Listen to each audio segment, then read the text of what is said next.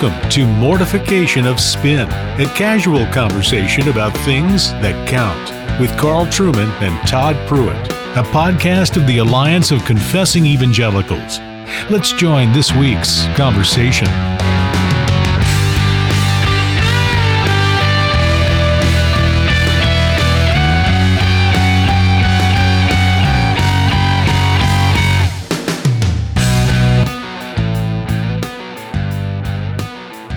You are listening to Mortification of Spin. My name is Todd Pruitt.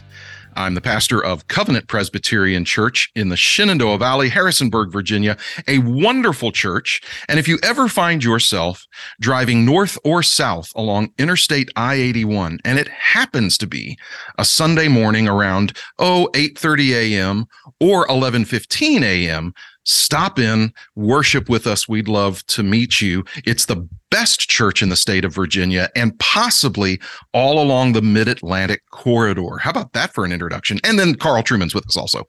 But no, uh, my, uh, my, my, my friend Carl Trueman, who is a professor um, at Grove City College in Western Pennsylvania. My church knows Carl because not only has he spoken and preached at my church, we also, uh, I also just uh, t- taught a, a Sunday school class, Carl, working through the, um, uh, the DVD curriculum that uh, uh, you and uh, Crossway worked together to produce for uh, your book uh, strange new world. And and you'll be pleased to know we had to have the class in our sanctuary carl. So great was the uh what was the demand. I even had some high school seniors uh sitting in there. And so um did yeah, they stay it, awake? Uh, they did. They did. Wow. i think Wow. it had more to do with me than you Mm. but that's debatable. I will also say this um as of the recording of this particular episode i think uh, let me see we're in we're in first week of june i think um had a family visiting our our church sunday who've just recently moved to the area from houston texas as in like the last week or so. Oh. And they were they, they're members of fred greco's church and they uh uh, they met you when you recently did a a conference down there Okay, with uh, cool. with with the, um, uh, Fred and and Richard Harris's church. where I wore so my famous rainbow sweater you wore the rainbow sweater LGBT to stuff. lecture on LGBTQ issues, and so i do remember that and and there is i mean I, I think you're aware of this although you stay away from social media i just want you to know there is a rather vigorous public discussion that goes on about some of your colorful fashion choices.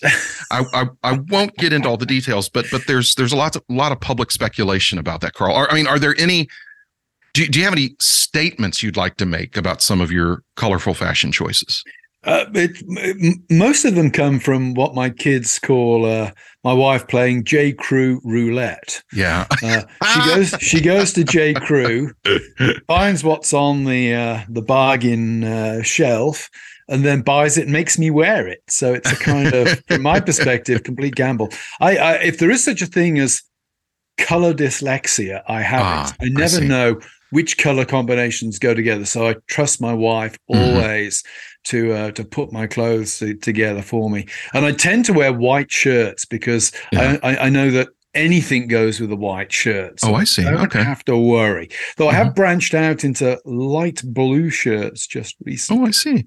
Well, I, I sent you. Um, I, I was preaching at a church um, in uh, in Leesburg, Virginia, not long ago, and uh, the pastor there always preaches in a suit, and so I wore a suit that morning. But I did, I did send you a photo of of my new um, black uh, wingtip uh, brogues um, that I had, and you were happy was- to see me wearing those. I was glad to see that you finally bought what I would describe as a pair of shoes, yeah, or yeah. what you would say were a smart pair of shoes. A very smart pair of shoes. Those wings will fly. Yeah. and uh, so anyway and and could it also be in terms of your colorful choices that you come since you come from such a gray and smoggy island is it just that there's something in the english that say we have to make up for it by by by our colorful wardrobe? It could be. It's not smoggy so much as Foggy. overcast. Uh, Foggy and overcast, Foggy, yeah, I think. we don't have so much pollution, but we have a lot Yeah. of precipitation.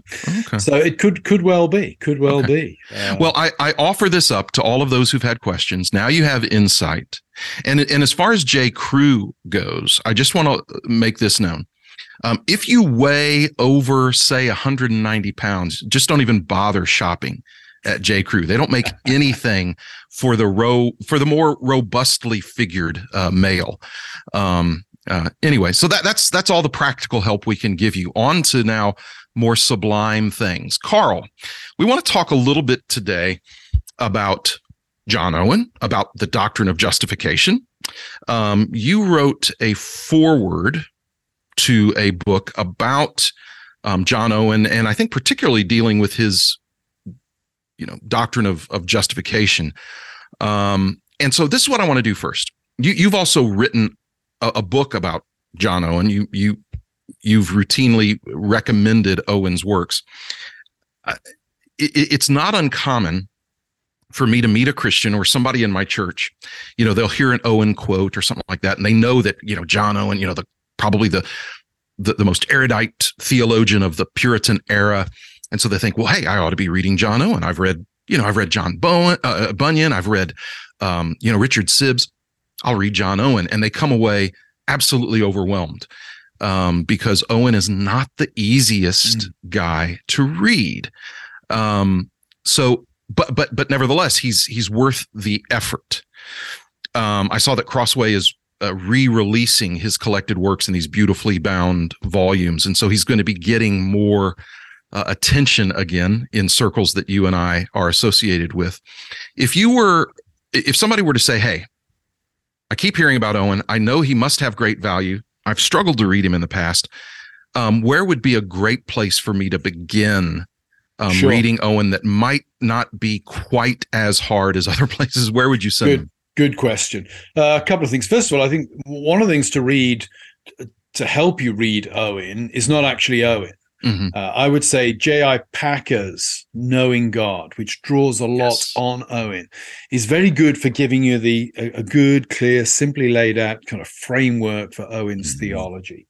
Uh, Secondly, I think Banner of Truth produced these rather nice. They call them pure. They used to call them Puritan paperbacks. Puritan paperbacks. they still do them. Yes. Which are short Puritan works, and often they tinker with the. You know, they update the English a bit, so you you, right. you, you retain the basic substance, but the basically it's gone through an editing process that makes it easier for the modern palate. Mm-hmm. Uh, so that would be another place to go. Then if you're if you're sort of ready to dive into Owen yourself, I think the classic place to start is actually the place that J.I. Packer recommends uh, of the Banner of Truth edition, the the old big edition that will presumably be supplanted by the Crossway edition, but the mm. Banner of Truth edition, uh, the volume uh, volume number six which collects together Owen's works on mortification of sin and on indwelling sin.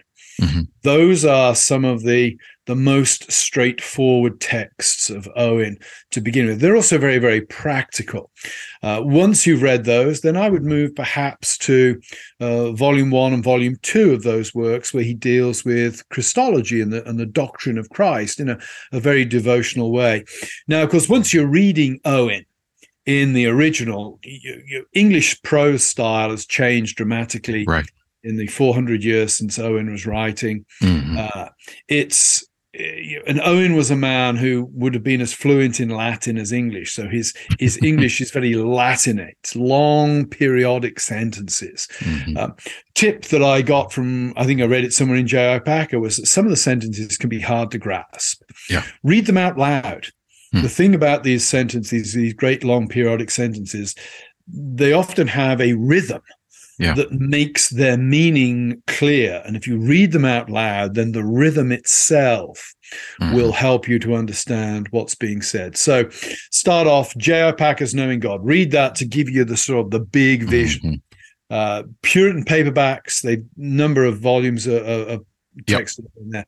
And then volume six of Boundaries. And I think actually volume six some of the some of the treatises on sin were published as a paperback with a, a, forward, I think, by Justin Taylor from Crossway some years ago. I so think you're right. Be able to get uh, a nice Kelly Kapic Justin mm-hmm. Taylor volume that has has taken out the key text, and right. you know, even you know we all know even the font can make a difference in reading. That's right. Uh, and you know, reading Owen with a with an updated font can add to the clarity of, mm-hmm. of what he's saying. What is um why, why is Owen still relevant today? Why is it a good thing? Yeah. To keep him around and to try to continue to still read him and grasp him. Yeah, I think not you know, most of us who operate theologically are very much people of our times. You know, the sermons that you preach, the articles that I write, mm-hmm. Todd, mm-hmm. uh, even maybe the books that I write, they, mm-hmm. they they speak to a particular time. I mean, I was I was just revised the creedal imperative for a second edition next year. It was amazing to me how how many little bits I had to change in that because they were very much specific to things that were going on around about 2010. Mm-hmm. Uh, and to make the book relevant today, I, uh, some sections had to be changed. I mean, the new perspective on Paul, for example, is not dominating the headlines today yeah. as it was uh, 10, 15 years right. ago. But there are some theologians and there are some works of theology in the history of the church that, in some sense, demonstrate such a profound understanding of scripture and such a profound understanding of God and such a profound understanding of the human condition that they transcend their era. Mm-hmm. They're very clearly tied to an era, but they transcend it. I would say Augustine's Confessions, right. for example. You read Augustine's Confessions. Sure, it's set in the, the latter part of the fourth century. But when you read about Augustine's struggles, the distance between my struggles and Augustine's struggles is very small. Mm-hmm. I can mm-hmm. read and learn from yes. his struggles. Uh, I would say uh, John Calvin's commentaries mm-hmm. uh, of all commentaries produced during the Reformation, Calvin is the man who seems to get, in some ways, closest to the text with the least amount mm. of accretions from the world around, which still make his, his commentaries useful today in a way that you know, Martin Bucer's commentaries, great as they were in their day, they're not read today. They're, mm. they're not as useful. I would say John Owen on the theological front and on the practical theological front is one of those men whose works, not all of them, but many of them, transcend the immediate day in which they were written. You read Mortification of Sin. He's not talking in terms that make it alien to somebody right. who isn't a 17th century white male living yeah. in England. Right. He's talking in terms that any Christian believer can grasp. Now, some of his illustrations, etc., etc., sure. are going to be outdated. They're, you know, um, and, and, and, some of the the polemics in which he engages on occasion are going to be outdated. Sure. But the core of what he's writing is perennial Christian doctrine. Mm-hmm. This is a man who has such a grasp, I think, of the Christian faith that when he speaks on general topics affecting the Christian faith, what he says has significance beyond the moment in which he writes it. You know, it's interesting as we've been dealing with um, really in earnest since 2018 the the issue of um, the moral status of sinful sexual desires. You know, a discussion that's ramped up because of yeah the advent of Revoice in 2018. One of the things that's been interesting is that some of the more thoughtful um, engagements, uh, critical of of Revoice theology, for lack of a better term, I, have seen some guys um, a- appeal to to Owen on sin and temptation a number of times, quite helpfully, um, to engage the current debate, and it's really kind of demonstrated the fact uh, what what what you just mentioned in terms of um, how he wrote about sin, how he wrote about the nature of temptation, um, the sinfulness of of even unbidden uh, temptations uh, that come from within. His his helpful distinction, helping us understand the difference between um, temptation from without and temptation from within. I, have seen some some really fine appeals to Owen um, uh, to uh, to answer back to this now most recent um, theological controversy that we've been in. So that that's been an example I've seen of of the of the lasting relevancy. Yeah, um, of uh, Owen. And there's a good general lesson there, I think, for Christians in general that you know if you produce good, faithful theology, it carries from generation to generation. Right. We don't always need to be producing bespoke theology to address right. the issue. Now, there are you know, even with the, the, the you know homosexuality, same-sex attraction thing, there are nuances that each right. age will throw up. For example, and you know, we've talked about this before. You know, I don't think that we need to change the Westminster Confession, and you don't think we need to change the right. Westminster Confession to deal with the issue of homosexuality. Right. On the other hand, a study paper produced by mm-hmm. the denomination helping pastors understand how to apply that teaching in a pastoral context, right. talk to people about it. That could be very helpful. Every right. generation has its own distinctives that require the church to be the church of today, not the church of 300 years ago. But when it comes to core theology, and there, you know, when you're talking about sin, what Owen is really doing is ex- exploring the anthropology and psychology of fallen human beings. That doesn't change from generation to generation.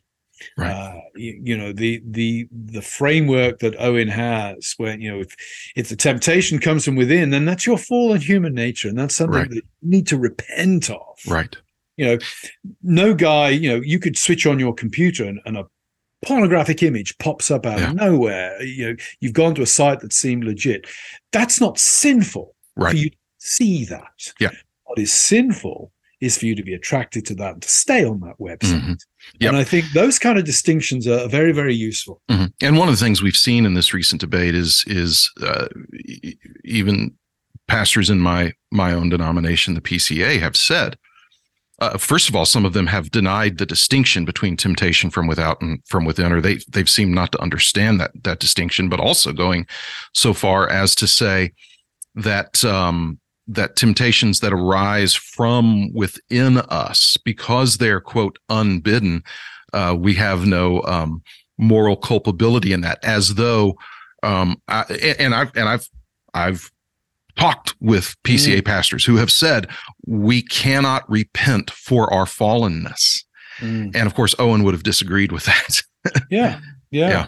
Oh, absolutely. I mean, that's a very interesting notion of personhood that seems to to Uh-huh. underlie that. You know, are you still you when you dream, for example, when you're asleep? You know, there, you know, Yeah. to my mind, it's firing off in all kinds of different anthropological directions that don't just touch on sin, but seems like you know you're getting towards a pretty incoherent notion of what it means to be a person. Right. Start arguing in those Yeah. terms.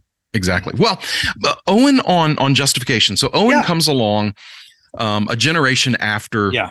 Uh, the the the the reformers. He comes along at a very important time, very Yeah. tumultuous time um, in England, obviously, um, with uh, all kinds of conflict uh, Yeah. politically and ecclesiologically, um, and in terms of of of of his work on soteriology broadly, justification uh, specifically, what does he contribute that's that's so lastingly worthwhile? Yeah, I mean, like like a lot of great theologians, what he contributes is not so much new ideas. Yeah, right. as his ability to pull things together and express them in a, a in an elaborate but clear theological scheme. Mhm. Now, justification, of course, is you know, Luther famously says it's the article of the standing or Right. falling of the church. I, I think. As with most things, Luther says we have to take that with a pinch of salt, Yeah. uh, on the grounds that there are a lot of articles on which the church must. Absolutely, You know, the, doc, you know, the doctrine of the Trinity would be another Mhm. one. You know, you could have a which comes even before justification. so, uh, but but I think what you know the best way to understand what Luther's saying there is this is a very very very important doctrine. Yes, So, and it becomes something of the the hallmark of of the Reformation. Mhm. Uh, really, if you go back to the early Reformation, the battle is not so much over justification. Justification lies behind the battles. The battles present themselves as struggles over authority and sacraments. Really, right. justification emerges as the sort of the, the foundational underpinning in some ways of these other Right. issues. And and partly so, wouldn't you say, because the Church of Rome anathematized uh, the doctrine of justification by faith. Um, you Well, know, that it- certainly raised the temperature on the debate. I would yeah, it does that at the Council of Trent, of course. Yes. I mean, one of the interesting things that I, I, I always love what seeing the students' faces when I talk about the Reformation. Say, you know, Luther could not have been heretical on justification in 1520 because the church has no position on, Yeah, Uh, yeah, which blows their minds in a number of different ways. It makes them rethink what they mean by heresy. It makes them think about the authority of the church. But no, uh, the church repudiates Luther's Yeah. position essentially. He decides, no, this is not a, a legitimate doctrine to hold within the bounds of of the the the what we would call the Roman Catholic Church. Mhm. By the time you get to to uh, Owen, of course, the, the battle isn't so much for Owen between Protestants and Rome, uh, which is where it was by and large for for the, the first couple of generations of the reformers. By the time you get to the middle of the, the 17th century, Rome is not a great threat in England. It's not a pressing threat for for, for Owen. Um, what you've really got in Owen's world is, is, is chaotic variations of the Protestant doctrine of justification. Mm-hmm. Um, we could put it somewhat simplistically and say that you have, you know, there are two ways that the doctrine of justification in Protestantism tilts. Uh, on the one hand, it tilts towards an antinomianism. Uh, mm-hmm. Uh, what is antinomianism? That's the idea that hey, if you trust in the Lord Jesus, you know, at its crudest level, you can behave in any way you want to behave. Right. And that's definitely an issue in the sort of 1640s, 50s, uh, 60s when when uh, Owen is operating because you have a lot of sectarianism in England at that time. Uh, so there's the antinomian tilt, and that, of course, has been the perennial Catholic criticism of justification. Right from the beginning, if you hold to this doctrine that you are justified by the imputation right. of God's Christ's righteousness, not the impartation, but the imputation. Right. And, and, pause right there and yeah. tell us, Carl, the important distinction between those two things. I was having a conversation yeah. with somebody just the other day yeah. who had confused imputation and impartation. Yeah. What's what's the point there? And and it, it's an interesting confusion because some of the early Protestants are not clear on, right. on it. But imputation is essentially the idea that something is we, we could put it this way, that is credited to you right. that does that does not inhere within you. Mm-hmm. So, for example, uh, when in a court of law a man is declared guilty of a crime, mm-hmm. uh, the declaration doesn't add anything to him. Mm-hmm. It's a statement about the status with which he is subsequently to be treated. And mm-hmm. same with not guilty. The man doesn't biologically change, but mm-hmm. he now has a different status under the law and within society. Imputation is like that, that when we are declared righteous by Christ, by Christ's righteousness. It's not that you know, Christ's righteousness is painted onto us or mm-hmm. injected into right. us. It's declarative. It, it's declared. We we now have a different status to that which we mm-hmm. had before. Again, one might think of. Uh, think about uh, England, Britain joining the Second World War, uh, when the King declared war on September the 3rd, 1939. The biology of the people of England mm-hmm. didn't change. Their status did, though. Mm. Suddenly, they were really at war with Germany, even mm. though if you'd been looking at them as the king made that announcement, you wouldn't have seen any physical change to them. Impartation is much easier to grasp in sense, and right. that means given to you uh, righteousness that you know Catholics would argue that that justification is on the basis of Christ's imparted righteousness mm-hmm. taken in through the sacramental system.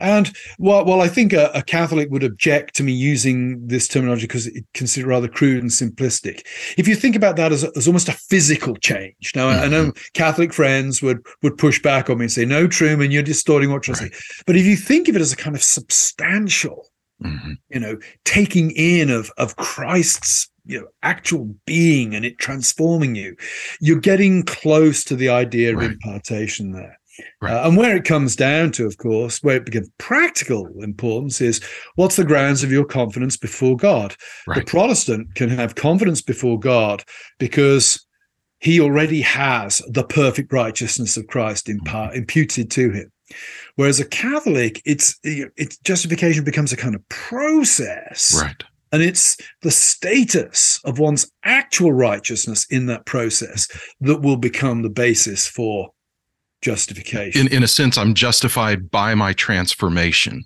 Yeah, and, and it's why purgatory makes sense within the Catholic exactly. framework because nobody dies. You, you have to you have to have purgatory if you're a Catholic. Yeah, you have to be further transformed. That's right. Um, uh, and so that's the difference in imputation and impartation. Yeah. So look, Owen on the one side is facing off against the antinomians, on the other side he's facing off against what we we would call neonomians. And by the way, mm-hmm it's important to realize that no neonomian and no antinomian will accept the title. These are right. these are polemical ways of sort of demonizing these positions. Right. But somebody like Richard Baxter might be regarded as a mm-hmm. neonomian because he he has this complicated understanding of justification, which seems to kind of smuggle impartation back yes. in in some way. And what Owen does is he offers a very precisely calibrated and expressed classical doctrine of imputation mm-hmm. that seeks to avoid uh, antinomianism by impressing upon uh, by impressing on the, the, the transformative nature, if you like, mm-hmm. of what happens when the Holy Spirit unites somebody to Christ. They are also transformed. That's not the basis of their justification, right. but to be in Christ and to have the Holy Spirit mm-hmm. does have an impact. Absolutely. On and on the other hand, uh, and by doing that, sort of warding off the antinomian criticism, the antinomians, and on the other hand, still maintaining a very strict notion that the grounds for our justification remain the external righteousness of Christ imputed to us. Right. right. So avoiding a kind of neo-nomianism mm-hmm. at the mm-hmm. same time. Now, the reformers and then the Puritans who followed, um, they had keen pastoral concerns and yeah. and there's so much good pastoral writing that came out of yeah. not just the not not just the reformers but the Puritans. Yeah, um, these these were churchmen. These were men who um, ministered to people, many of whom weren't literate. You know, even a man who, uh, with the with the intellectual capabilities of John Owen, nevertheless, was grounded in the church and no doubt, yeah. doubt would have would have taught and and and preached uh, to people that uh, that would have not had nearly his education. Yeah. Um, so, like all of the Puritans, he had pastoral concerns, and for him, the doctrine of justification, getting justification right, um, was a matter, of course, of the glory of God was at stake, but also the good of God's people. He understood that there were clear pastoral implications to this, did he not? Yes, and I think one of the things that the the Protestant doctrine of justification does is it moves more towards the center of Christian experience, what I would describe as normative assurance, mm-hmm. the the confidence that that one is indeed beloved of God, that one right. is indeed on the way to heaven. Now, all Christians, I think, understand that that is not the universal experience of all Christians all the time. And this right. is one of the this is where the 17th century that there's some wrestling with with the issue of assurance because in the Reformation there seems to be this confidence that all Christians will will be assured. It, it's a little bit more nuanced than that, but there mm-hmm. does seem to be this. Uh, on the other hand, one wants to avoid one wants to acknowledge, therefore, the reality that Christians can go through the dark night of the soul. We can yes. go through periods where God seems very distant and we're not sure of our own status. On the other hand, we want to avoid the kind of bondage that comes from just being terrified of God. Yes. Uh, the New Testament has this beautiful assurance. You know, Paul writes with great assurance. He seems to expect the people he's writing to, to, have this joy. And so, one of the things that the Protestant doctrine of justification does, as Owen carefully articulates it, is it makes assurance normative while still allowing that in Christian experience there may be periods of time, sometimes prolonged periods of time, mm-hmm.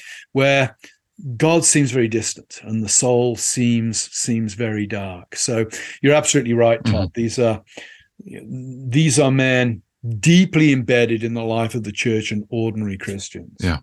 Um, one last thing, and this is just kind of anecdotal. I've, I've heard this. I, I want it to be true um, before you kind of wrap us up and tell our, our folks where, where they can get a copy of this book. But um, Owen and John Bunyan were were contemporaries. They were also very different. Uh, uh, Bunyan was a was a, a tinker and a and a poor man um, did not have uh, the kind of education uh, that that John Owen had. Um, and and I've read and help me. Is, is it true that, that that Owen would would at times go and and listen to Bunyan preach and very much loved his his preaching? Yeah. The evidence suggests that uh, Owen uh, did admire John uh, John Bunyan's preaching, and yeah. indeed, there's a comment, and uh, it may be yeah. anecdotal, but there's a comment to the effect that he would have given up his learning, yes. for, you know, for a portion of yeah. the tinker's ability to preach. Um, you know, Bunyan is another. You know, where does he? You know, he's one of those freaks of nature. Where does he exactly. come from? You know, basically, he should be illiterate, and yet right. he writes a masterpiece of the English literature. Exactly. Uh, Pilgrim's Progress Part One, I think, is worthy to stand with yeah. any other piece of yeah. English literature produced in the 17th yeah. century. And yet he was a so, man who was out making his living, you know, hammering horseshoes mending, and that mending kind of pots. right. and going to and spending significant two significant periods in prison, of course. Exactly. One much longer than the other, but uh, remarkable, remarkable mm-hmm, human mm-hmm. being. So. Yeah. Well, hey Todd, it's been a great pleasure yeah. having me on as a guest. I, you know, uh, you can come by anytime you like. I wish I could say, uh, like uh, we Emma Emma that we had on the other week, that this is the greatest moment of my entire life. But uh, uh, uh yes. Uh, oh, what can I say? It was okay. it was all right. Yeah, you you you were gentle with me. So uh, no gotcha moments. No gotcha moments. Yeah. For anyone listening, if you're interested in reading Owen on justification, please visit our website, mortificationofspin.org, uh, where you can enter for an opportunity to win a copy of an edition of that that's been published by Reformation Heritage Books with a preface uh, by myself. Uh, while you're there, please consider making a donation to the Alliance. We do depend upon uh, donor revenue in order to uh, keep the lights on, so to speak. Uh, otherwise, it's been a great pleasure to be with you. It's always a pleasure for me to uh, chat to my friend Todd. Indeed. And we look forward to being with you in two weeks' time.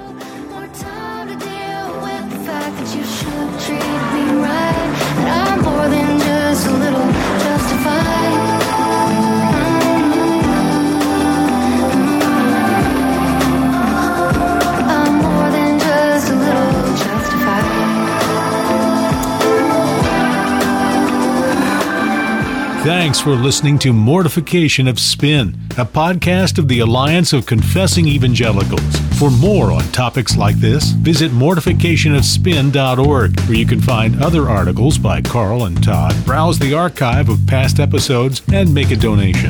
We'll talk to you next time on Mortification of Spin.